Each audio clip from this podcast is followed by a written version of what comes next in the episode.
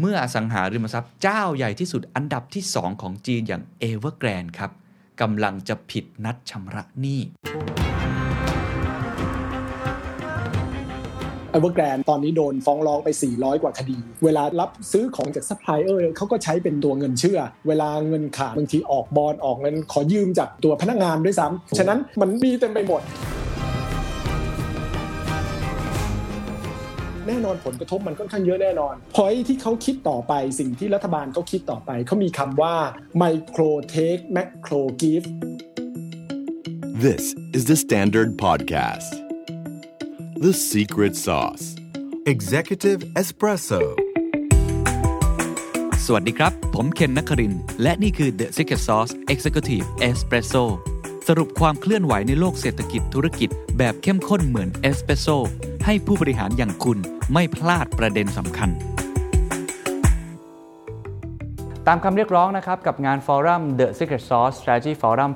2022 ที่จบไปแล้วนะครับ หลายคนบอกว่าซื้อบัตรไม่ทัน อยากจะชมย้อนหลังทำอย่างไรดี ก็เลยเปิดขายบัตรให้ชมย้อนหลังกันนะครับ วิธีการง่ายมากครับ ก็คือเข้าไปที่เว็บไซต์ zipeventapp.com นะครับ ในนั้นจะมีเมนูเขียนว่า The Secret Sauce อยู่ เปิดขายบัตรในวันที่ 21 กันยายน จนถึงวันอาทิตย์ที่ 10 ตุลาคมแค่ 20 วันเท่านั้นนะครับ บัตรราคาเดียว 1,500 บาทนะครับ โดยที่ผู้ที่ซื้อบัตรในรอบนี้สามารถรับชมย้อนหลังได้ถึงวันที่ 13 พฤศจิกายน 2564สำหรับหลายท่านที่ซื้อไปก่อนหน้านี้แล้วนะครับ ก็คือบัตรที่ชมสดเนี่ย ก็สามารถขยายเวลาในการรับชม ถึง 13 พฤศจิกายนได้อีกนะครับ ย้ำอีกครั้งครับ โอกาสสุดท้ายจริง ๆ ไม่อยากให้คุณพลาดนะครับ เพราะว่าตอนที่เราหยุดขายบัตรไปเนี่ยมีคนเรียกร้องมาเยอะจริง ๆ นะครับ ใน inbox เนี่ยเป็นร้อยเลย แล้วก็เลยจัดการเปิดให้อีกครั้ง ครั้งนี้ครั้งสุดท้ายจริง ๆ นะครับ ยิ่งซื้อเร็วก็ยิ่งมีเวลาดูได้นานนะครับ และผมเชื่อว่านี่คือคัมภีร์กลยุทธ์ในการฝ่าฟันวิกฤตจาก 8 ผู้บริหารตัวจริงที่น่าจะมีประโยชน์กับทุกท่านครับ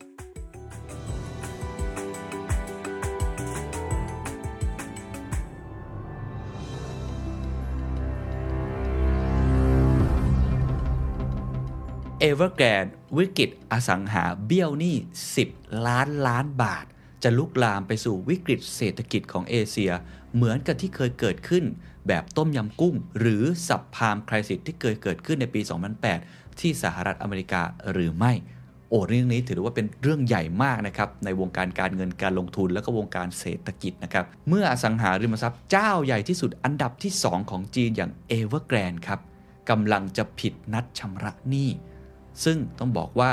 นี่ถ้ารวมทั้งหมดที่เขามีเนี่ยนะครับไม่ว่าจะเป็นหุ้นกู้ หรือว่าเจ้าหนี้อื่นๆ ทั้งหมดเนี่ยเจ้าหนี้การค้าอะไรต่างๆเนี่ยรวมกันแล้วมูลค่าประมาณ 3 0 0แสนล้านดอลลาร์เลยครับทุกท่าน3 0 0แสนล้านดอลลาร์ก็คือประมาณ 10 ล้านล้านบาท 10 ล้านล้านบาทเนี่ยนะครับมากกว่าหนี้สาธารณะของไทยอีกด้วยครับที่เพิ่งเพิ่มเพดานหนี้เป็น 70%ของ GDP เนี่ยนะครับหรือเกือบเท่ากับ GDP ของประเทศไทยเลย GDP ของประเทศไทยรวมทั้งหมดเนี่ยอยู่ที่ประมาณ 15 ล้านล้านบาท โอ้โหมันเป็นที่ที่ ใหญ่มหาศาลจริง ๆ น่าพูดคุยครับว่าสาเหตุมันมาจากอะไร หลังจากนี้จะลุกลามไปมากน้อยแค่ไหน และทางออกคืออะไร มันกระทบใครและบทเรียนคืออะไรนะครับ ต้องบอกว่าวันนี้ผมก็เลยได้มีโอกาสคุยกับดรออสตินนะครับเปียศักดิ์มานาสันนะครับ ซึ่งท่านเนี่ยอยู่ฝ่ายวิจัยการลงทุนบริษัท หลักทรัพย์ไทยพาณิชย์จำกัดนะครับ SCBS นั่นเอง เราวิเคราะห์กันน่าสนใจมากนะครับ เพราะเราวิเคราะห์เนี่ยไม่ใช่แค่ว่าตัว Evergrande เนี่ยเขาทำตัวเองแบบไหนก็คือใช้กู้หนี้ยืมสินมาทำธุรกิจอย่างไรอย่างเดียวแต่ดรออสตินนะครับมองว่าจริง ๆ แล้วมันคือ three red lines ครับ ที่เป็นหัวใจสำคัญ เส้นสีแดง 3 เส้นครับ ที่เป็นทางการของจีน ออกมาควบคุมเรื่องของการเติบโตมากจนเกินไปของธุรกิจอสังหาริมทรัพย์ที่เป็นต้นเหตุสำคัญเช่นกัน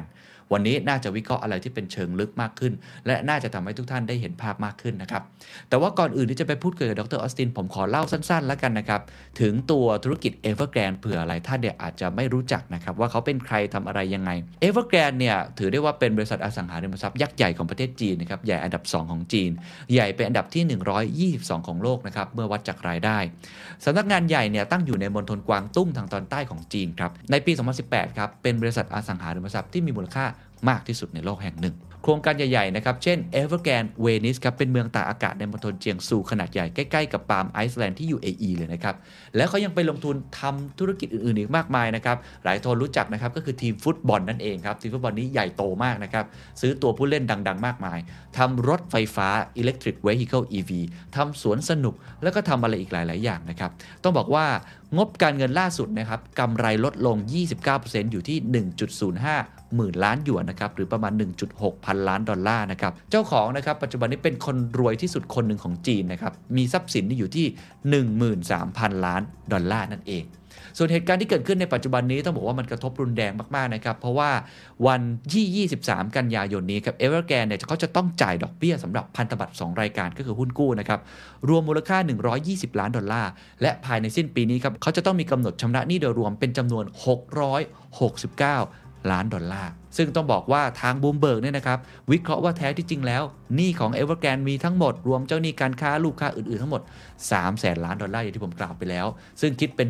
2%ของ GDP ประเทศจีน ซึ่ง 2 ใน 3 มีโอกาสที่จะเบี้ยวครับหรือผิดนัดชำระหนี้ ถ้าเราไปดูตัวเลขตลาดหุ้นในตลาดหุ้นฮ่องกงจะเห็นเลยว่าราคานี่ต่ำเตี้ยเรียดินมากครับ โอ้โห สาละวันเตี้ยลงจริง ๆ นะครับ เอาแค่ช่วงต้นปีนะครับ ราคาอยู่ที่ประมาณ 15-17 ดอลลาร์ฮ่องกงนะครับ ปัจจุบันนี้ตกลงมานะครับ เหลืออยู่แค่ประมาณ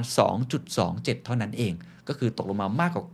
90%คือมูลค่าแทบจะหายหมดไปเลย นี่คือวิกฤตใหญ่จริงๆนะครับของประเทศจีนที่น่ากังวลอย่างยิ่ง เดี๋ยวเราไปฟังดรออสตินวิเคราะห์กันนะครับว่าเหตุการณ์นี้มันสอนอะไรกับเราบ้าง และทำไมดรออสตินถึงใช้คำว่า รัฐบาลจีนอาจจะเป็นคนที่ใช้มีดแทงตัวเองเอเวอร์แกรนเนี่ยเขาคือใครครับเขาใหญ่แค่ไหนครับ พูดง่ายๆก็คือผู้ประกอบการอสังหาอันดับหนึ่งหรืออันดับ 2 วิ่งแถวๆเนี้ยนะครับผมเขาก็มี player ของเขาอีกคนหนึ่งก็คือ Country Garden นะครับผมก็วิ่งกันอยู่แถวๆนี้นะครับผมสมัยก่อนตอนทำงานใหม่ๆเนี่ยได้ยินเอเวอร์แกรนเนี่ยก็จะรู้สึกแบบต้องจับตาครับผมในแง่ของภาคอสังหา แล้วก็แน่นอนในเรื่องของการที่เขามีตัวสินทรัพย์มีโครงการเนี่ยเจ็ดร้อยกว่าโครงการในแถวๆ200 กว่าเมืองนะครับ223 เมืองเนี่ยก็มหาศาลนะครับผมตัว เจ้าของเขาเนี่ยชื่อเรียกว่า อะไรซูเจียหยินเนี่ยใช่ไหมฮะก็เป็นผู้ร่ำรวยอันดับหนึ่งของประเทศจีนนะครับผมแล้วก็อย่างสไลด์ที่ที่โชว์เลยเนี่ยโหมีธุรกิจเกี่ยวเนื่องค่อนข้างเยอะมี EV นะครับผมมีทีมฟุตบอลมีภาคอสังหา เป็นรีส่งรีสอร์ทอะไรสวยๆงามๆเนี่ยถือว่าค่อนข้างใหญ่มากนะครับผมฉะนั้นการล้มของเขาเนี่ยหรือว่าการที่เขาผิดนัดชำระหนี้เนี่ยก็ถือว่าค่อนข้างรุนแรงนะครับผมเพราะว่าถือว่าเป็น player อันดับหนึ่งอันดับสองเขาคือใหญ่มากอยู่แล้ว ถ้าเผื่อมีปัญหาหาอะไรต่างๆ แต่ว่าหลายฝ่ายก็อย่างที่เราทราบกันนะครับ ผมหลายฝ่ายก็เตือนมาสักพักหนึ่งแล้วนะฮะว่าเอเวอร์แกรนเนี่ยเขาทำธุรกิจเติบโตค่อนข้างเยอะนะครับผมคือโตเร็วแล้วก็ใช้ในเรื่องของตัวหนี้สินมาต่อต่อก็คือกู้มาตลอดนะครับ มันก็เลยทำให้ สิ่งนี้เป็นสิ่งที่ทางรัฐบาลจีนเขากลัว แล้วก็ออกตัวมาตรการมาตั้งแต่เมื่อปลายปีที่แล้ว จริงๆตั้งแต่กลางปีแล้วล่ะแล้วก็เริ่มรุนแรงขึ้นเลยต่างๆ แล้วก็เริ่มเห็นทรายของการที่ภาคอสังหาโดยรวมมีปัญหา แต่ว่าพอมาลงที่เอเวอร์แกรนด์จริงๆเนี่ยก็ถือว่าค่อนข้างใหญ่สาเหตุที่เกิดขึ้นเนี่ยคืออะไรครับ อะไรคือไทม์ไลน์ของวิกฤตเอเวอร์แกรนด์ครับ ภาพหลักๆเนี่ยตอนหลังจากช่วงตัวโควิดนะครับผมตั้งแต่ปีที่แล้วเนี่ยนะครับผมก็จะสังเกตว่าเศรษฐกิจจีนภาพใหญ่รัฐบาลเขาเนี่ยไม่ได้กระตุ้นมากเท่ากับในเรื่องของอเมริกา หรือว่าของยุโรปต่างๆเนี่ยสาเหตุหลักๆ ก็คือเพราะว่าพื้นฐานเขาค่อนข้างโอเคในระดับหนึ่งเขาล็อกดาวน์สามารถล็อกดาวน์หูฮันแล้วก็ได้อยู่ได้ถ้าจำกันได้นะครับผมก็อยู่กันได้ในระดับหนึ่งในเรื่องของการระบาดไม่ไม่ได้แพร่ออกไปมากฉะนั้นสิ่งที่เขาทำก็คือเขาไม่ได้กระตุ้นเศรษฐกิจเยอะ แล้วอีกอย่างหนึ่งที่เขากังวลก็คือเรื่องของหนี้จะเรียกว่าหนี้ประชาชาติก็ได้ ก็คือหนี้ทั้งเรื่องของภาครัฐ ภาคเอกชนเรื่องของ household ครัวเรือนอะไรต่างๆเนี่ยมันวิ่งขึ้นมากนะ280 กว่าเปอร์เซ็นต์ของ GDP เนี่ยนะเขาก็เลยกังวลในเรื่องนี้นะไม่มีการในเรื่องของการก่อหนี้มาก ไม่ได้กระตุ้นมากสมัยเท่ากับแฮมเบอร์เกอร์นอกจากนั้นเนี่ยในฝั่งของอสังหาเองเนี่ยเขากังวลอยู่อีก 2 ตัว ภาษา จีนที่แปลงเป็นอังกฤษเนี่ยก็คือ Big Mountain กับ Grey Rhino นะฮะภูเขาใหญ่กับเรื่องของแรดสีเทานะภูเขาใหญ่นี่คือสิ่งที่เราเห็นข้างหน้าก็คือเรื่องของความเสี่ยงที่อยู่ตรงหน้า นั่นก็คือเรื่องของการเก็งกำไรภาคอสังหาจีนเนี่ยเขาไม่ค่อยมีการลงทุนหมายถึงว่าไม่มีทางเลือกในการลงทุนมากนักโดยเฉพาะตั้งแต่สมัยก่อนมาเนี่ยในในในประเทศจีนสาเหตุหลัก ๆ ก็เพราะว่าดอกเบี้ยเขาถูกกดไว้ในระดับต่ำที่เขาเรียกว่า financial repression เพราะดอกเบี้ยเขาต่ำเนี่ยเพื่อที่จะให้ธนาคารของรัฐเลยสามารถปล่อยสินเชื่อให้กับโครงการของรัฐได้ราคาถูกๆ พอมันเป็นอย่างนั้นเนี่ยประชาชนจีนซึ่งก็ชอบลงทุนอยากที่จะมีความมั่งคั่งอะไรต่างๆ ก็อึดอัดนะฉะนั้นทางเลือกของเขาก็คือไปลงในเรื่องของอสังหาริมทรัพย์ ซึ่งถือว่าเป็นหนทางที่สามารถไปได้ นะครับผมก็เลยเขาก็เลยไปในด้านนั้นนะฮะก็ก็ขึ้นมาค่อนข้างเยอะจะสังเกตว่าปี 2020 ต่อ 2021 เนี่ยราคาที่ดินเนี่ยขึ้นประมาณ 10 กว่าเปอร์เซ็นต์นะฮะถ้า 30 เมืองใหญ่เนี่ยก็ขึ้นเกือบเกือบ10 15เปอร์เซ็นต์อะไรต่างๆนะครับผมอันนี้ก็เป็นโกรธที่ค่อนข้างเร็วและแรงเหมือนกัน อันนี้คือภาพหนึ่งอีกภาพหนึ่งก็คือเรื่องของความกังวลในเรื่องที่ตัวแรดสีเทาเนี่ยเกรย์ไรโนเนี่ยอันนี้คือความเสี่ยงที่คนมองอาจจะไม่ได้มองมากนัก เมื่อกี้นี้เนี่ยตัวราคาที่ดินที่ขึ้นสูงเนี่ยมันมันโชว์เรื่อง demand ใช่ไหมว่าคนอยากที่จะเก็งกำไรก็ไปซื้อที่ดินไว้ หรือว่าซื้อตัวที่อยู่อาศัยไว้แล้วก็อยากให้โตขึ้นนะฮะซึ่งสีจิ้นผิงก็พูดตลอดว่าเขาไม่อยากที่จะให้ที่อยู่อาศัยนี้เป็นการเก็งกำไร อยากให้เป็นบ้านพักเฉยแต่ในฝั่งหนึ่งที่คนไม่ได้ตามมากก็คือในเรื่องของภาคผู้ประกอบการก็คือฝั่ง supply ด้วยความที่ภาพเป็นอย่างนี้ หรือเหมือนกับที่เราคุยกันเมื่อกี้นี้ก็คือเรื่องของตัว Evergrande ที่เขาลงทุนใหญ่มหาศาลแล้วก็ต่อเงินต่อเงินต่อไปเรื่อยๆเรื่อยๆเรื่อยๆเนี่ยมันก็เลยทำให้ supply มันมหาศาลด้วยเหมือนกันนะฮะก็จะเห็นว่า supply เนี่ยก็ขึ้นสูงมากเท่าๆ ใกล้ๆเคียงกับช่วงหลังตัววิกฤตแฮมเบอร์เกอร์เลยตอนปี 2010 เลย ทั้งๆที่ตอนนั้นเนี่ยนั่นคือนโยบายภาครัฐที่กระตุ้นให้ประชาชนเนี่ยมีการใช้จ่ายเพื่อที่จะ support เศรษฐกิจหลังจากแฮมเบอร์เกอร์แต่คราวนี้รัฐบาลไม่ค่อยคุมนะฮะแต่เนื่องจากดอกเบี้ยมันต่ำทั่วโลกสภาพคล่องอะไรต่างๆ เนี่ย มันก็ไหลเข้ามาก็ทำให้เกิดการเก็งกำไรอย่างที่เรียนไป พอภาพมันเป็นอย่างนี้นะครับ ผมเขาก็คุมมากขึ้นนะครับกลางปีต่อปลายปีเนี่ยเขาก็เลยออกไอตัวสิ่งที่เรียกว่า three red lines หรือว่าสามเส้นสีแดงเพื่อคุมไม่ให้ภาคอสังหาเนี่ยมีการผลิตหรือว่ามีการสร้างมากเกินไปนะครับ ผู้ประกอบการผู้พัฒนาสังหาผลิตโครงการใหม่มากเกินไปนะฮะสามอันเนี่ย อันแรกก็คือสัดส่วนหนี้สินต่อสินทรัพย์ ไม่ให้เกิน 70%อันที่2ก็คือหนี้สินต่อเรื่องของทุนนะครับไม่ให้เกิน100%แล้วก็อันสุดท้ายก็คือเรื่องของเงินสดต่อหนี้ระยะสั้นเนี่ยไม่ต่ำกว่า100%ก็คือพูดง่ายๆคือว่าไม่อยากให้ก่อหนี้เยอะ ถ้าก่อหนี้โดยเฉพาะหนี้ระยะสั้นก็ต้องมีเงินสดรองรับในอัตราที่ match กันนะเพราะหนี้ระยะสั้นนี่ก็ไม่เกินปีหนึ่งก็เรื่องของตัวเงินสดก็ควรที่จะมี support รวมไปถึงถ้าหนี้ ระยะยาวเนี่ยก็ควรจะมีทุนนี่สามารถ support ได้เกิดมีปัญหาอะไรต่างๆ ก็ยังเอาส่วนของทุนก็คือเอาเอาเงินของเจ้าของเนี่ยเข้าไปช่วยได้ รวมไปถึงเรื่องของ asset ก็ต้องมีมูลค่าพอที่จะสามารถเอามากลบหนี้ได้อะไรต่างๆ คราวนี้เอเวอร์แกนนี่เขาผิดหมดเลย จริง ๆ ก่อนก่อนที่จะพูด จริง ๆ ก่อนที่จะพูด Three Red Lines ทั้งสามอันกฎนี้ถือว่าค่อนข้าง tough เหมือนกัน ผมไปลอง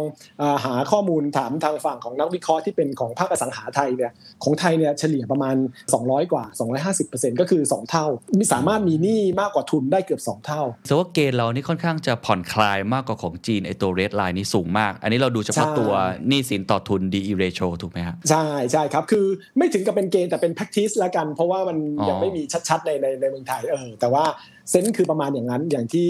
คุณเคนว่าเลย สามารถที่จะก่อหนี้ได้พอสมควรเหมือนกัน ซึ่งจะเห็นว่าผู้ประกอบการอสังหาไทยก็ก็เป็นอย่างนั้นนะฮะเวลาเราจะไปซื้อคอนโดทีก็เขายังไม่ได้สร้างหรอกเราก็ต้องไปจ่ายเงินจองหรือแม้แต่บางทีก็จ่ายตัวเงินต้นค่อนข้างเยอะเลยเขาก็เอาเงินตัวนี้ไปมาสร้าง นี่คือรูปแบบปกติของโครงการนะฮะในเมืองไทยก็โครงการในตัว DE ratio ในระดับนี้เนี่ย ก็สามารถอยู่กันได้นะครับผมแต่ว่าพอโครงการในกรณีของทาง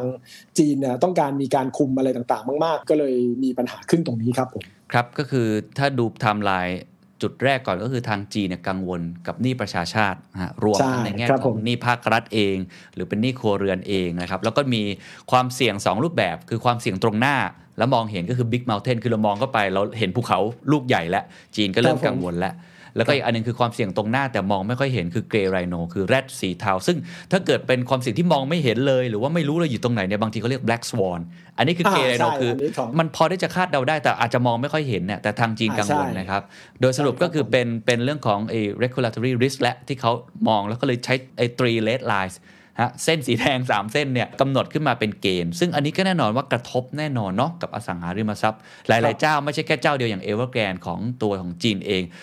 ดรสินเล่าต่อได้ไหมครับ พอมันมีเกณฑ์ออกมาลักษณะแบบนี้เนี่ยผมทราบมาว่าจริง ๆ มันก็เริ่มจะเกิดสัญญาณของไอการที่จะผิดนัดชำระหนี้ของอสังหาริมทรัพย์ในจีนหลาย ๆ เจ้าเหมือนกันดรสินลองเล่าให้ฟังอีกได้ไหมครับว่ามีเจ้าไหนอีกบ้างครับ อย่างที่คุณเคนว่าเลยนะครับผมพอเป็นอย่างนี้ปั๊บเนี่ยมันก็มีปัญหาเลย เพราะว่าถ้าผู้ประกอบการไหนทรีเอ่อ three red lines เนี่ยผ่านคือเกินไปแล้วอะไรต่างๆเนี่ยตัวภาครัฐเนี่ยก็จะคุมเข้มมากขึ้นผ่านการที่ จะบอกธนาคารว่าปล่อยสินเชื่อให้พวกนี้ก็ต้องปล่อยยากนะ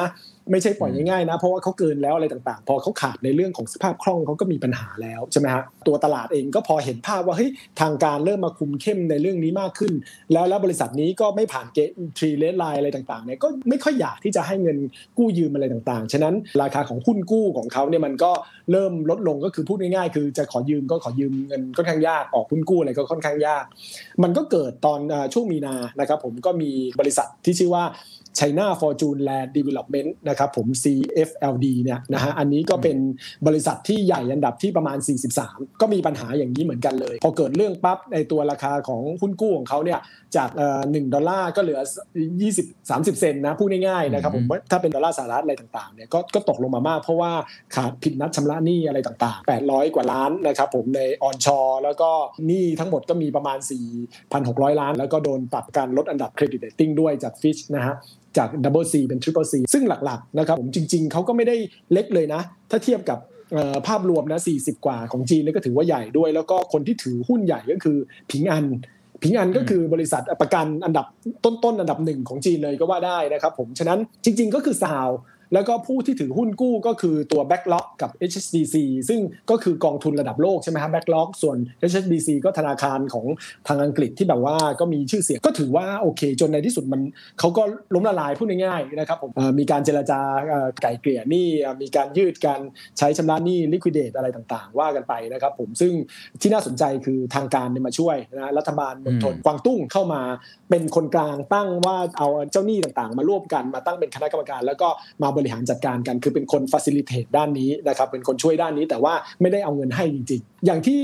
คุณเคนพูดไปเมื่อกี้นี้เลยว่าพอมันตึงมากขึ้นเนี่ยมันก็มีความเสี่ยงบริษัทต่างๆ มีความเสี่ยงเนี่ยจริงๆเนี่ยภาพนี้เนี่ย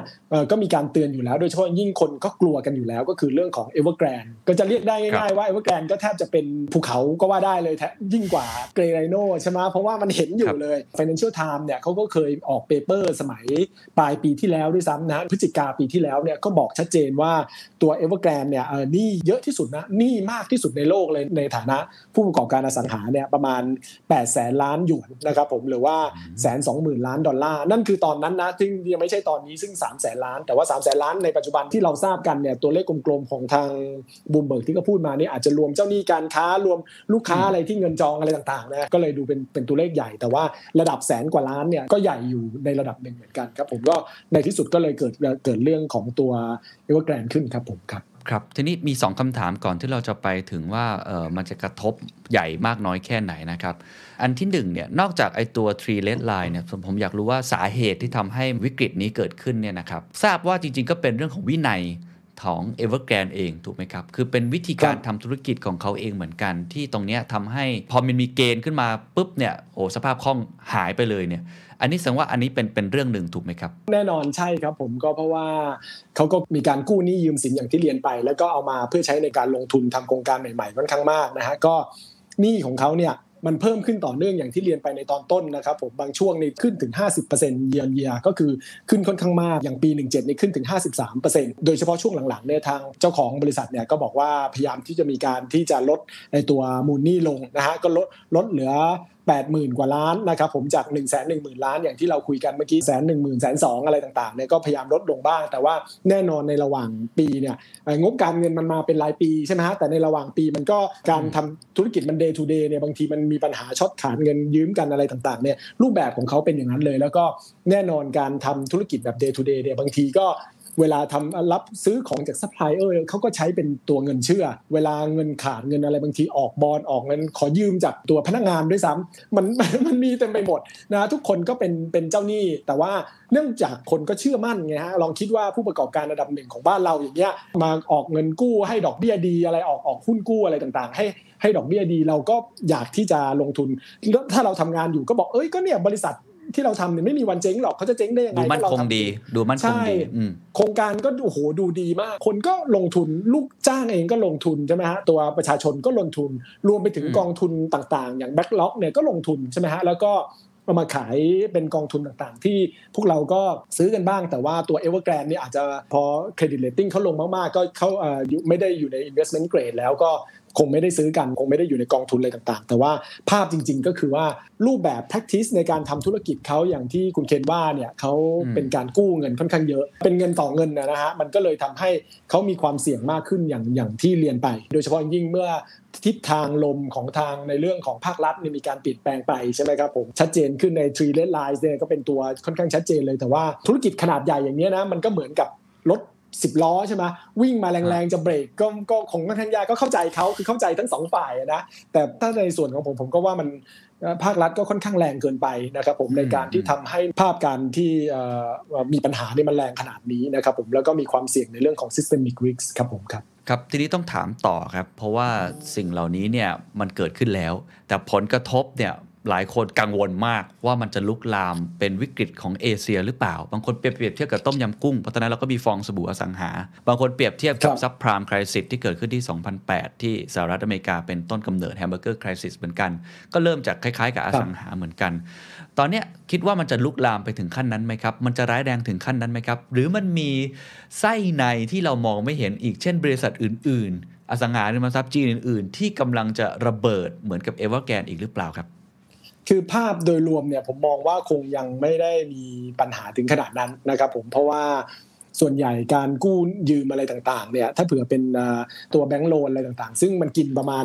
40 ประมาณเหยียบกลมๆ คือ 50%ของตัวหนี้โดยรวมของเขาเนี่ยก็เป็นในเรื่องของการกู้ยืมผ่านธนาคารนะครับผมซึ่งก็เป็นธนาคารในจีนเองในระดับหนึ่ง แล้วก็ถ้าดูในเรื่องของตัวสินเชื่อนะครับผมที่เขามีปัญหาทั้งหมดเลยเนี่ยในเทียบกับระบบธนาคารจีนเนี่ยประมาณ 3% นะครับผมก็คือถือว่าโดยตัวเขาเองเนี่ยต้องเรียนว่าไม่ไม่ได้เยอะมากนะเมื่อไม่ได้เยอะมากนะจะสามารถที่จะ support ได้ระดับหนึ่งแล้วก็รัฐบาลรวมถึงระบบแบงก์เนี่ยก็มีเงินกองทุนที่สามารถที่จะ support ถ้าเผื่อหนี้สินของเขาเนี่ยมีปัญหาทั้งหมดได้ ฉะนั้นผมมองว่าก็อาจจะไม่ได้แรงมากนัก แต่ว่าด้วย sentiment ณตอนปัจจุบันอันนี้อันนี้อันที่หนึ่งนะครับผมแล้วก็อันที่สองก็คือเรื่องของความเกี่ยวเนื่องในเชิงของเศรษฐกิจเนี่ยในเชิงของ supply chain อะไรต่างๆ มันมีปัญหาด้วย อันแรกที่ที่เรียนก็คือในในช่วงนี้อย่างว่าเนี่ยก็คือว่าพอคนกังวลเนี่ยตัวหุ้นกู้ที่เขาเรียกว่า high yield นะครับผมหุ้นกู้ที่แบบว่าให้ผลตอบแทนสูงเนี่ยหรือบางคนเรียกว่า junk bond อะไรต่างๆเนี่ยผลตอบแทนมันก็เรตติ้งไม่ค่อยดีอืมใช่ใช่ใช่ double C triple C อย่างที่เราคุยกันเนี่ยมันก็จะเด้งขึ้นมาก ตอนนี้มันเด้งขึ้นเป็น 10 กว่าเปอร์เซ็นต์แล้วนะสิบสามสิบสี่เปอร์เซ็นต์แล้วอะไรต่างๆเนี่ยนะครับผมการที่เด้งขึ้นอย่างนี้มันแสดงว่าต้นทุนทางการเงินของบริษัทต่างๆ ในจีนโดยเฉพาะบริษัทอสังหา ซึ่งพอเอเวอร์แกรนระดับ 2 โดนลงอย่างนี้ที่อื่นก็โดนลงกันเป็นแถวเนี่ยนะฮะอ๋อก็ ก็แน่นอนว่าก็มีต้นทุนทางการเงินเพิ่มมากขึ้นด้วยอันที่หนึ่งใช่ไหมครับผมรวมไปถึงเรื่องของการที่สมมติถ้าเผื่อเขาเจ๊งจริงๆเนี่ยถ้าเจ๊งจริง ๆ ก็การที่จะมีการเจรจากับเจ้าหนี้อะไรต่างๆ อย่างที่ว่าเนี่ยเขาคงต้องดูแลในเรื่องของเจ้าหนี้ในประเทศก่อนนะ onshore borrower ก่อน แต่ offshore เนี่ย อาจจะดูแลทีหลัง ฉะนั้นคนที่ลงทุนในกองทุนของ BlackRock หรืออะไรต่างๆเนี่ยก็มีความเสี่ยงว่าจะผิดนัดชำระหนี้พอสมควรเหมือนกันนะก็คือไม่ได้ไม่ได้คืนนะแต่ถ้าลงในกองทุนกองอันตัวอื่นๆ ก็อาจจะถัวได้อะไรต่างๆเนี่ยฉะนั้นความเสี่ยงจะให้ลามไปถึงเรื่องของเลแมนเนี่ยคงอาจจะไม่ถึงนั้นตอนเลแมนหรือตอนนั้นอเมริกาเนี่ย สิ่งที่เกิดขึ้นก็คือว่าตัวภาคอสังหามีปัญหา แล้วมันลามเข้าสู่ภาคการเงินผ่านในตัวอนุพันธ์ตราสารหนี้อะนะ financial derivative อะไรต่างๆเนี่ยนะครับผมเอ่อที่พวก CDO ABS MBS อะไรต่างๆ ที่เราได้ยินกันแต่แต่ของกรณีของตัว อันนี้ไม่มีเอ่อ Evergrande อันนี้ไม่มีใช่ไหมครับ ใช่โอเคคือไม่มีขนาดนั้นแต่ว่าก็คือไอตัวหุ้นกู้ที่ออกมาแล้วก็เอ่อกองทุนเอามารวมขายเนี่ยมีเหมือนกัน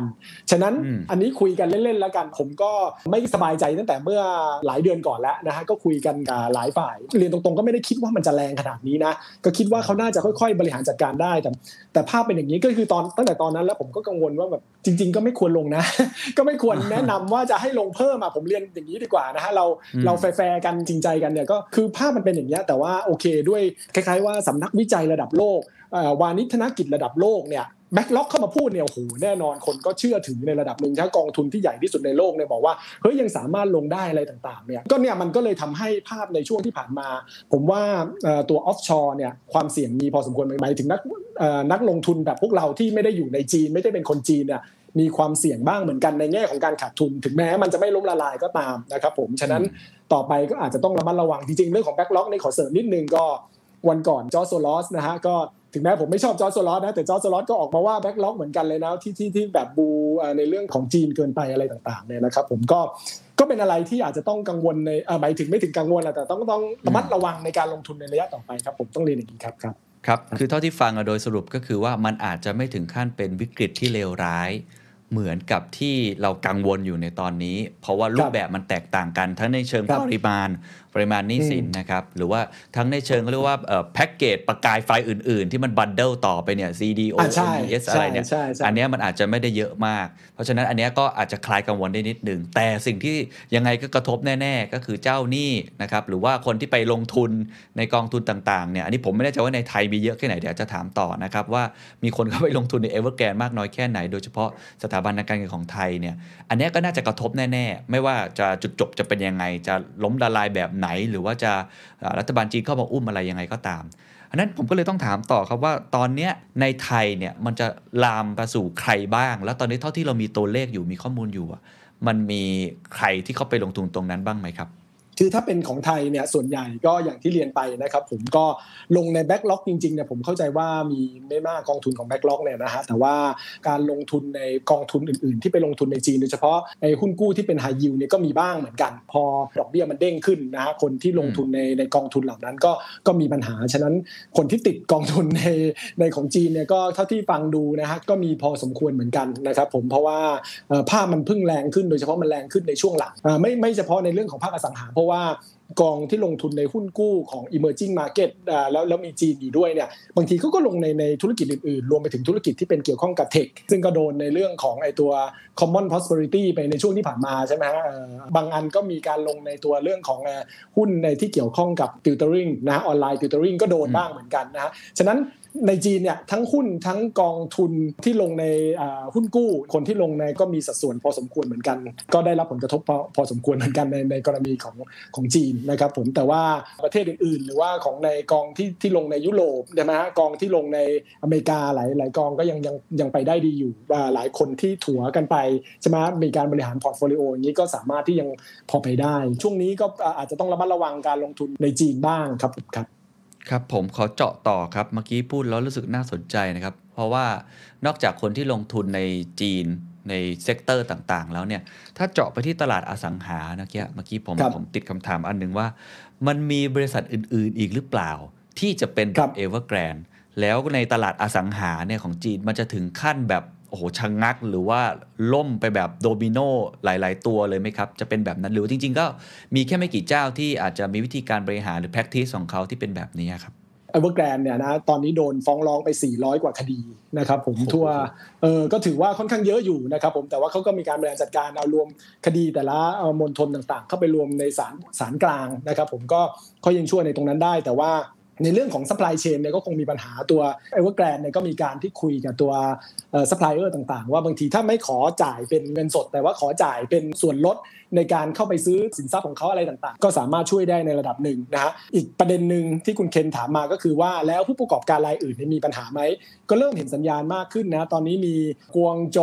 R&F นะฮะ ก็โดน downgrade Moody's ก็ downgrade ไปนะครับผมก็เข้าสู่เรตติ้งที่เป็นไฮยิวแล้วนะครับผมก็จากปัญหาเรื่องของการ refinancing อะไรต่างๆ พูดง่ายๆคือมันก็เริ่มมีการลุกลามเหมือนกันจริงๆ จะว่าลุกลามก็ไม่ได้เพราะว่ารายอื่นก็คือคือมันก็เป็น practice ปกติในระดับหนึ่งของฝั่งของผู้ประกอบการอสังหาในจีนนะฮะที่มีการกู้มาลงทุนจะว่ามันเป็นความเสี่ยงมากขึ้นก็ว่าได้นะครับผมแต่ว่าผมอยากให้หันมามองอย่างนี้ว่าจริงๆเนี่ยมันคือนโยบายของภาครัฐ ผมมองคำว่าเป็น self inflicted มันเหมือนกับ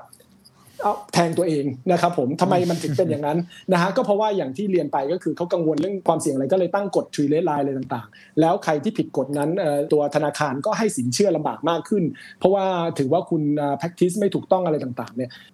มอเลสมันก็ต้องมาทางนี้อยู่แล้ว มันเป็นมันเป็นวิกฤตที่ทำทำตัวเองขึ้นมาเขาอาจจะ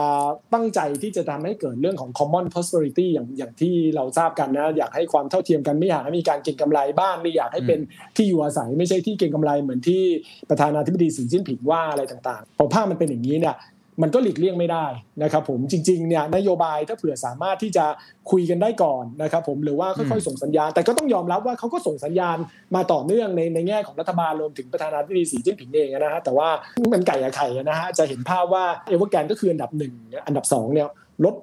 ขนาด10ล้อวิ่งเข้ามาเนี่ยจะให้เบรกเอียดทันทีเนี่ยมันเบรกไม่ได้อยู่แล้ว ก็ต้องระมัดระวังนะในฐานะที่เราเป็นนักลงทุนก็ถ้าเราลงทุนในด้านนี้เราก็ต้องระมัดระวังใน policy ที่มันเปลี่ยนไปลมที่เปลี่ยนครับผมครับ ครับเห็นภาพครับแทงตัวเองนะฮะหรือบางคนใช้คำว่า creative destruction นะฮะคือการอ่าทำใช่ลายล้างแบบเชิงสร้างสรรค์อะไรแบบนั้นอ่าแต่ว่าผมชวนคุยต่อเพราะว่าที่บอกครัว่าบ common prosperity เนี่ยเราเห็นชัดเจนว่าเราไม่อยากให้มันเป็น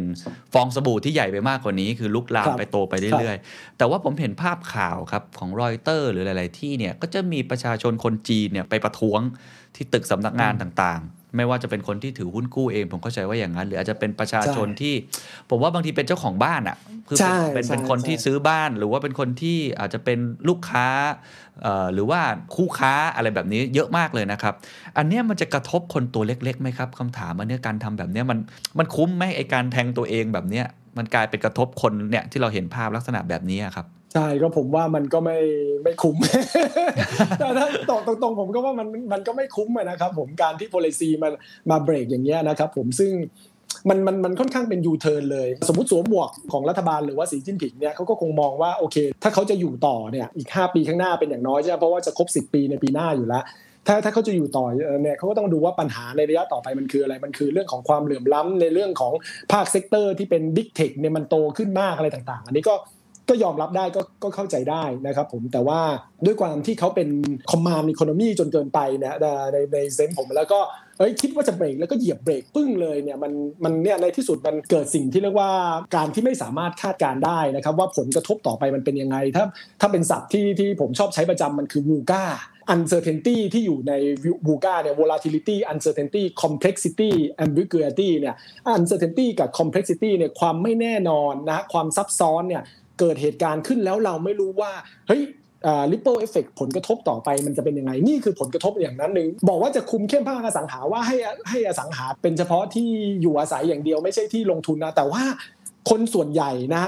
80%ของรายได้เอ่อหรือความมั่งคั่งอะ net worth ของคนเนี่ยลงอยู่ในบ้านของคนจีนอืมนะครับผมเพราะว่ามันเป็นช่องทางในการที่เขาลงทุนได้ง่ายที่สุด แล้วคนจีนเนี่ยก็ค่อนข้างอย่างในภาพนี่เลย บ้านเต็มไปหมดนะฮะโครงการอืมซึ่งเยอะแยะมากมายก็น่าจะเป็นของตัวเอเวอร์แกรนด้วย ซึ่งทำด้วยอะไรต่างๆเนี่ยมันก็คือทุกคนก็ก็ลงลงกันในนี้นะครับผมฉะนั้นพอเบรกปั๊บเนี่ยแน่นอนผลกระทบมันค่อนข้างเยอะแน่นอนพอยที่เขาคิดต่อไปสิ่งที่รัฐบาลเขาคิดต่อไปเขามีคำว่า micro take macro give เขาเชื่อว่าโอ้ไอ้อืมไอ้ที่ใช่ไอ้ที่เขาจะบีบอย่างเงี้ยบีบภาคอสังหาเนี่ยเขาจะบีบเรื่องของฟินเทคเขาจะบีบเรื่องของ ride-hailing เขาจะบีบในเรื่องของ gaming อะไรต่างๆ มากเกินไปเนี่ย แต่เขาเชื่อว่าเอ่อ ถ้ามันเริ่มแย่ปั๊บเขาอัด macro นโยบายผ่อนคลายทางเศรษฐกิจมหภาคก็คือเพิ่มสภาพคล่องลดอัตราการกันสำรองของธนาคารพาณิชย์ไอ้ triple R อะไรต่างๆเนี่ยนะเพิ่มเรื่องของการลงทุนในฝั่งของตัวภาคฟิส c a l อะไรเข้าไปเนี่ยเข้าไปช่วย balance ให้ให้ไปได้ผมว่าภาพใหญ่มันก็โอเคในระดับหนึ่งนะฮะแต่ว่าถ้าถ้าถ้าดูในในเชิงจริงๆเนี่ยการที่ไปทำเอ่อ sector ต่างๆ ที่เราคุยกันไปเนี่ยไม่ว่าจะเป็นอสังหาอย่างที่เราเห็นภาพใช่ไหมฮะหรือแม้แต่ไอตัว ฟินเทคหรือแม้แต่อะไรเนี่ยพวกนี้มันคือบริการ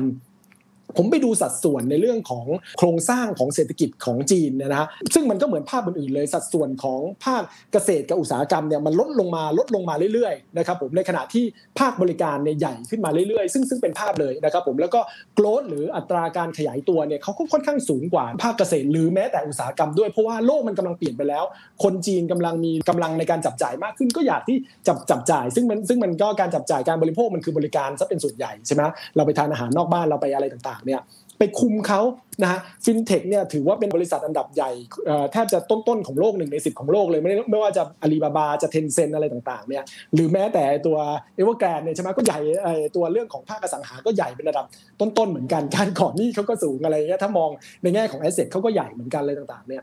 ไปคุมเขาเนี่ยมันทำให้ภาพของ micro foundation หรือว่าปัจจัยพื้นฐานทางเศรษฐกิจของในจีนเนี่ยมันจะแย่ลง ภาพระยะยาวผมเลยมองภาพว่ามีความเป็นไปได้มากขึ้นนะฮะว่าจีนจะไม่สามารถแซงอเมริกาได้ตลอดไปโอ้เพราะสาเหตุคือถ้ามันต้องเติบโตอย่างนี้แล้วแล้วเขาคุมเข้มอย่างนี้ แล้วก็คิดว่าเขาจะสามารถผลักดันฝั่งในเรื่องของภาคอุตสาหกรรมได้อย่างเดียวนะครับผมซึ่งซึ่งก็โอเคก็ต้องติดตามดู เพราะว่าเขาให้เรื่องของปริมาณในตัวเอ่องบในการลงทุนวิจัยพัฒนา R&D ใช่ไหมฮะโตปีละ 7% 7%อะไรตลอดก็ ก็โอเคโซบีอิดนะครับผมเขาหวังว่าเขาจะได้ตัวชิปใหม่ที่ที่เร็วกว่าอเมริกาเจ๋งกว่าอเมริกาก็ต้องดูกันในในจุดนี้ แต่ถ้าเผื่อไปคุมภาคบริการซึ่งโซฟาตอนนี้มันโตปีแล้ว 6-7%ในขณะที่ภาคเกษตรอุตสาหกรรมรวมๆแล้วโตไปปีละ3-4%กลมๆอย่างเงี้ยนะครับผมถ้าเห็นภาพอย่างเงี้ยยังไงเนี่ยมันไม่สามารถที่จะทดแทนกันได้ในในในภาพรวม ก็ผมก็เลยกังวลในในเชิงของภาพเศรษฐกิจจีนในระยะยาว แม้ว่าในระยะสั้นเนี่ยอาจจะเป็นได้จากในตัวไมโครเทคแมคโครกิฟอย่างที่เรียนไปครับผมครับครับโอ้เป็นการวิเคราะห์มุมมองที่น่าสนใจนะครับ ว่ามันยังมีคนตัวเล็กๆ หรือว่ากลุ่มบริษัทบางอันที่อาจจะได้รับผลกระทบจากการออกลักษณะแบบที่มัน เป็นมาตรการควบคุมที่ค่อนข้างชัดเจนแบบนี้ แม้ว่าภาพใหญ่อาจจะดูโอเค แต่ถ้าลองซูมอินเข้าไปเดี๋ยวเราอาจจะเห็นความยากลำบาก หรือว่าการที่จะทำให้เกิดขึ้นปัญหาแบบนี้ได้นะครับ ก็เลยต้องชวนคุยต่อ เพราะว่าผมว่าเรื่องนี้หลายคนก็ตั้งข้อสงสัยนะครับว่าจีนจะเอาอยัางไงกับ เอเวอร์แกรนครั้งนี้จะปล่อยคงไม่มีใครกล้าปล่อยให้เขาล้มแล้วกลายเป็นไฟลามทุ่งไปแน่ ๆ จีนต้องเข้ามาจัดการอะไรแบบนี้แน่ ๆ ซึ่งเป็นปกติอยู่แล้วของรัฐบาลที่เบ็ดเสร็จแบบนี้เนี่ยอันนี้มุมมองของดรออสตินบอกยังไงครับ จีนจะเข้ามาจัดการปัญหานี้ยังไง เพื่อให้ปัญหานี้มันไม่ลุกลามเป็นวงกว้าง หรือว่าเป็นไปได้ไหมครับว่าเขาจะปล่อยทิ้งไปเลยครับ ผมว่าปล่อยในระดับหนึ่งนะฮะผมว่าเอ่อภาพคือคล้ายๆ กับตัว China Fortune Land Development ที่เรียนไปนะครับผมคือเซนส์คือการที่ว่า ให้มีการเขาเรียกว่า orderly dissolve นะครับผมก็มีการที่ค่อยๆ ปล่อยไปอย่างที่เป็นเป็นระเบียบก็คือภาครัฐเนี่ยต้องมาดูแลไม่ให้มีการเอ่อใครที่เป็นเจ้าหนี้เนี่ยก็ให้มีการเจรจาว่าตัวเรื่องของเอ่อมีการตั้งคณะกรรมการมาในแต่ละที่ในแต่ละอะไรแล้วก็มาพูดคุยกันว่าบริษัทเนี่ยสามารถจะมีการในเรื่องของเอ่อตัว support ยังไงนะครับผมสามารถที่จะค่อยๆจ่ายหนี้จ่ายหนี้คืนในระยะต่อไปได้ได้มากน้อยแค่ไหนยังไงนะครับผมรวมไปถึงว่าโครงการต่างๆ ตอนนี้ซึ่ง แย่พอตอนนี้เขาขาดเงินมากเขาก็ฝ่ายเซลล์เอ่อที่ผ่านมาตอนที่มันยังไม่แย่ขนาดนี้โครงการเขาก็ลด 30%แล้วนะฮะอืมซึ่งบ้านในเรียกว่าบ้านที่มีมูลค่าดีๆ มีโครงสร้างค่อนข้างดีนะเพราะว่าเป็นเป็นผู้ประกอบการใหญ่เนี่ย พอลดราคาเยอะๆเราก็สนใจเหมือนกันใช่ไหมฮะซึ่งตอนนี้เนี่ยในในหลายโครงการตอนนี้ก็มีมีความสนใจเข้าไปซื้อไปแย่งมากขึ้นแล้ว จริงๆก็คือจากคู่แข่งคู่ปรับเอ่อตลอดการของเขาก็คือตัว Country Garden นะนะฮะที่อันดับหนึ่งตอนเนี้ยนะฮะก็ก็เข้าสนใจว่าจะเข้าไปซื้อในหลายโครงการแล้ว มันก็จะทำให้เขามีเงินมากขึ้น ผมมองว่าถ้าเขาไม่ล้มเลย ในทางหนึ่งคือเขาก็จะต้องดาวไซด์อย่างมาก แล้วก็หันมาโฟกัสในธุรกิจที่เป็นธุรกิจหลักก็คือภาคอสังหา หันมาโฟกัสในที่ที่สามารถที่จะไปได้นะครับก็ขายยอมตัดแขนตัดอะไรต่างๆ เพื่อรักษาชีวิตอะไรต่างๆ ก็อาจจะเป็นอย่างนั้นธุรกิจแบบทีมฟุตบอลเลยรถ EV เอ่อสวนสนุกตีมพาร์คอะไรอย่างนี้คงคงก็คงทิ้งไปนะครับผมแล้วก็ส่วนลูกหนี้ก็มีการที่จะค่อยๆจ่ายคืนอะไรต่างๆนะครับผมแล้วก็รวมไปถึงเรื่องของถ้าลูกหนี้ ก็คนที่เป็นออนชอก็คือคนจีนเนี่ยก็น่าจะได้ประโยชน์ น่าจะไม่ใช่ได้ประโยชน์ ได้รับความช่วยเหลือบ้างนะครับ ได้รับความการการคืนในในเรื่องของตัวหนี้บ้างอะไรต่างๆ หรือหรือตัวลูกค้าอะไรต่างๆนะครับผม แต่ว่าถ้าเป็นในฝั่งของตัวoffshore อย่างพวกเรานะครับ ผมก็ไม่เกี่ยวถ้ากองทุนไหนก็ก็ก็คงขาดทุนนะฮะเช่นเดียวกับผู้ถือหุ้นนะครับ ผมก็คงได้รับผล suffer มาค่อนข้างเยอะในในระดับหนึ่งเหมือนกัน ก็หวังว่าเขาจะสามารถอยู่ไปได้ แต่ว่าผมไม่เชื่อว่ารัฐบาลจะเข้าไปอัดฉีดเงินเข้าไปช่วยเข้าไปอุ้มต่างๆ ที่เรียกว่า capitalize ใช่ไหมฮะทำให้มีขึ้นมาแล้วก็ค่อยไปเจรจาไปปรับโครงสร้างหนี้เข้าไปช่วยขนาดนั้นนี่คงไม่ใช่ เพราะเขาจะส่งสัญญาณชัดเจนใช่ไหมฮะว่าเขาต้องการคุมภาคอสังหาหมายถึงรัฐบาลจีนใช่ไหมครับผมอืมแล้วดูสิเขาเขาอัดอาลีบาบาเขาอัดเทนเซนซึ่งโอ้โหก็ใหญ่มหาศาลใหญ่กว่านี้ด้วยซ้ำนะครับผมคืออัดมาแล้วยอมให้เจ๊งมาหลายที่แล้วแค่ อันนี้ก็มีสิทธิ์ที่จะนั้นได้เพียงแต่ว่าประเด็นหลักประเด็นสำคัญคือกันไม่ให้เรื่องของความเสี่ยงเนี่ยมันลุกลามออกไป โดยเฉพาะระยะสั้นก็คือเรื่องของสภาพคล่อง ผมว่าในไม่ช้าจะเห็นการที่จะต้องเติมในเรื่องของสภาพคล่องลงไป ไม่ว่าจะเป็นการลด Triple I ตัวอัตราการกันสำรองของธนาคารพาณิชย์หรือว่าอัดฉีด liquidity เข้าไปตรงๆตรงๆเลยก็ก็เป็นไปได้รวมไปถึงเรื่องของการเร่งโครงการของภาคภาครัฐเพื่อช่วยในเรื่องของการลงทุนครับผมครับก็คือไม่อุ้มนะฮะแต่อาจจะแค่ประคองประคองไป เป็นตัวใช่กลางในการเจรจาใช่มากกว่าครับผมที่จะเข้าไปครับผมเบลเอาท์อย่างเต็มที่นะครับ โอ้ก็ชัดเจนนะครับ แล้วบทเรียนล่ะครับช่วงท้ายนะฮะบทเรียนที่เราได้ ผมคิดว่ามันหลายมิติมาก ๆ เลยนะ ผมเห็นมีทางแบงก์ชาติก็เขียนบทความมาในเชิงของผู้กำหนดนโยบายก็มีบทเรียนเหมือนกัน ในเชิงผู้ลงทุนอย่างเราก็มีบทเรียนเหมือนกันในคนทำอสังหาริมทรัพย์ ก็มีบทเรียนเหมือนกันอันนี้ดรออสตินเล่าให้ฟังนิดหนึ่งว่ามีบทเรียนอะไรที่เราน่าจะเรียนรู้จากเหตุการณ์ใหญ่ในครั้งนี้ได้บ้างครับครับของ ภาครัฐนะครับผมก็ได้เห็นบทความของดรดอนเหมือนกันที่เขียนให้กับ THE STANDARD ใช่ไหมฮะก็ก็น่าสนใจนะครับผมก็ดรดอนแกก็พูดถูกนะว่าไอ้ตัวนี้มันคือ systemic importance นะฮะคือคือเป็นบริษัทขนาดใหญ่ที่มันมีความเรียกว่า too big to fall เนี่ยนะ too big to fail เนี่ยนะครับผมฉะนั้นมันต้องระวัง ไม่ให้เขาเจ๊งนะฮะแต่ว่าก็ไม่ใช่ว่าให้เขาเมื่อเขาไม่เขาเจ๊งแล้วก็ทำให้เขาแบบเขาเรียกอะไรอะมี moral hazard นะสามารถที่แบบเฮ้ยยังไงภาครัฐก็ไม่ปล่อยให้เจ๊งฉะนั้นก็ต้องคุมเข้มเขาในระดับหนึ่งเหมือนกันนะแต่เนี่ยอันนี้คือบทเรียนอย่างชัดเจนเลยคือ ถ้าปล่อยให้เจ๊งหรือปล่อยให้มีปัญหาขนาดนี้เนี่ย ripple effect มันมันมหาศาลแน่นอนผลกระทบอย่างที่เราคุยกันมาตลอดทั้งทั้งรายการเนี่ยมันมหาศาลแน่นอนนะครับผมก็เป็นบทเรียนของภาครัฐ การคุมเข้มตั้งแต่ก่อนที่เขาจะกู้มาขนาดนี้จนกระทั่งใหญ่ขนาดนี้ลงทุนขนาดนี้มันต้องคุมมาหลายปีแล้วไม่ใช่ว่าเพิ่งมาคุมตรงนี้นะฮะแล้วก็คอยต้องคอยติดตามเขาเสมอนะส่วนบทเรียนของผู้ประกอบการนะครับ ผมก็อย่างที่คุยกันนะฮะเรื่องของการที่เขาโตด้วยหนี้นะฮะโตด้วยหนี้ห้าสิบกว่าเปอร์เซ็นต์เจ็ดเจ็ดสิบเปอร์เซ็นต์หรือว่าอะไรก็แล้วแต่เนี่ย มันไม่ซัสเทนนะฮะคิดว่าจะเงินต่อเงินต่อเงินต่อเงินเนี่ยมันมันได้ถึงระดับหนึ่งนะฮะวันว่าเศรษฐกิจมันสโลว์ดาวภาพอะไรต่างๆ มันแน่นอนมันมีปัญหา ฉะนั้นการโตด้วยนี้การลงทุนแบบเกินตัวนะครับผมลงไปในหลายบริษัทที่มันโอเค อาจจะเกี่ยวเนื่องกันอาจจะมีซินเนจีต่อกันอะไรต่างๆเนี่ยแต่ว่าวันว่ามันแย่เนี่ยมันแย่ลามกันเป็นลูกโซ่ต่อต่อไปเลย ฉะนั้น ต้องระมัดระวังตรงนี้ในฐานะถ้าผือเป็นเป็นผู้ประกอบการนะครับ การลงทุนตัว DE ratio ต้องเป็นยังไงในเรื่องของสินทรัพย์ที่เป็นสินทรัพย์ไอไอตัวเรื่องของสภาพคล่องสูงเนี่ยต้องมีในระดับหนึ่งยังไงนะครับผมโดยเฉพาะภาพต่อไปเนี่ยโควิดที่เข้ามาเนี่ยมันทำให้เห็นชัดเจนแล้วว่าระบบการที่บริหารจะ supply chain หรือว่าจะการทำธุรกิจที่แบบ just in time เนี่ยมันไม่ได้แล้วคือจะเน้นแต่ efficient จะกู้มาเยอะๆไม่ได้แล้วเขาเรียก just just in case มากกว่า นะครับ คือต้องมีมีการไว้ระวังไว้นะ เกิดมันเกิดอะไรขึ้น เกิดทางการอะไรต่างๆ ซึ่งในเรื่องของทางการเนี่ยเรื่องของทิศทางลมอันนี้ก็สำคัญกฎระเบียบที่เขาเปลี่ยนกฎเกณฑ์นี้มันมาตั้งแต่เมื่อปีที่แล้วละมันเริ่มเห็นครับชัดแล้วตัวทางการก็ส่งสัญญาณต่อเนื่องว่า ไม่อยากให้มีการเก็งกำไรมาก ไม่อยากให้อะไรมากเลยฉะนั้นจะลงทุนจะอะไรต่างๆ มันอาจจะต้องระมัดระวังในระดับหนึ่ง นะครับผมโดยเฉพาะเนี่ยภาคอสังหาเนี่ยก็ก่อนหน้านี้เรื่องของฟินเทคอะไรต่างๆใช่ไหมฮะเรื่องของแอนเอิร์นอะไรต่างๆเนี่ยมันชัดเจนอยู่แล้วนะครับผมก็อาจจะต้องระมัดระวังตรงนี้ แล้วก็ในระยะต่อไปแน่นอนว่าทางจีนเนี่ยเขาคุมมากขึ้นนะใน3แอเรียสำคัญที่เกี่ยวข้องกับไฟแนนซ์ก็คือเรื่องของอสังหาเอง วกเหมืองแร่แล้วก็กิจการที่เป็นของรัฐนะครับ ผมตัวอืมเรื่องของรัฐบาลท้องถิ่นอะไรต่างๆเนี่ยจะเห็นว่ามีปัญหาปล่อยล้มเล้มอะไรกันค่อนข้างเยอะเหมือนกันนะครับรวมถึงธุรกิจที่เป็นรัฐวิสาหกิจโดยเองก็ตามเนี่ยไอ้ที่มีปัญหาก่อนหน้านี้คือหัวโรง asset management company อะไรต่างๆเนี่ยนะฮะก็เจ๊งเหมือนกัน คือเขากล้าปล่อยให้เจ๊งเมื่อปีที่แล้วนะครับผมตอนที่เราเอ่อคุยกันครั้งแรกๆเอ่อที่เราเรียกว่าสีโนมิก ถ้าจำกันบ้างได้หนึ่งในสีโนมิกก็คือเรื่องของการที่เขาต้องการที่จะทำให้ภาครัฐเนี่ยมีประสิทธิภาพมากขึ้น คือสีจิ้นผิงต่อให้เอ่อระบบรูปแบบแบบนี้ผมจะไม่ค่อยชอบเขานะฮะแต่เรื่องของอืมการที่เขาสะเอ่อผลักดันผ่านการที่หน่วยงานของรัฐเองรัฐวิสาหกิจเอง หรือภาคอื่นๆเองเนี่ยมีประสิทธิภาพมากขึ้น มีความเอ่อแข็งแกร่งมากขึ้นอะไรต่างๆเนี่ยก็เห็นภาพ ฉะนั้นถ้ามันเกิดการแข่งขันมากขึ้นซึ่งดีนะครับผมแต่ว่ามันก็จะมีผู้แพ้ไป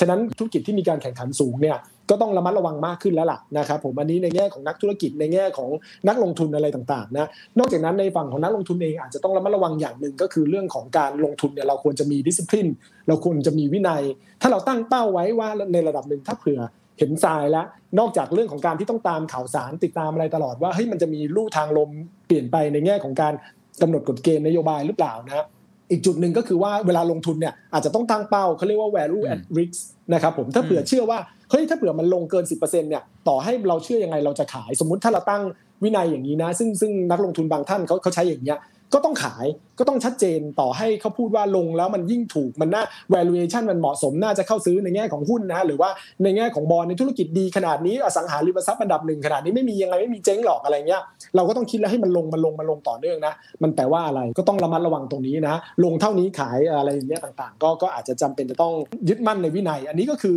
เป็นบทเรียนของนักลงทุน ฉะนั้นก็มี3ามสี่อย่างผู้ประกอบการก็อย่างที่เรียนไป อาจจะต้องระมัดระวังการก่อนหนี้ถ้านักธุรกิจก็ต้องดูลู่ทางลมเรื่องเรื่องของเอ่อตัวนโยบายนะถ้าเป็นภาครัฐเองก็ต้อง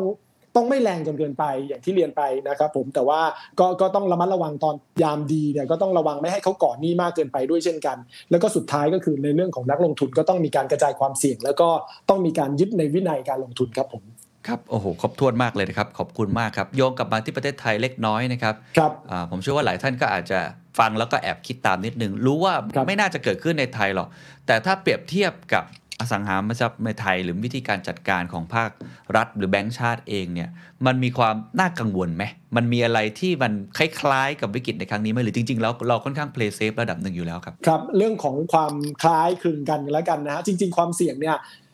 ในเชิงของตัวเลขอย่างที่เรียนไปในตอนต้นเนี่ยผู้ประกอบการเราก็การที่มีระดับหนี้เราก็ไม่ได้ไม่ได้แตกต่างกับของฝั่งจีนมากเท่าไหร่นักนะครับผม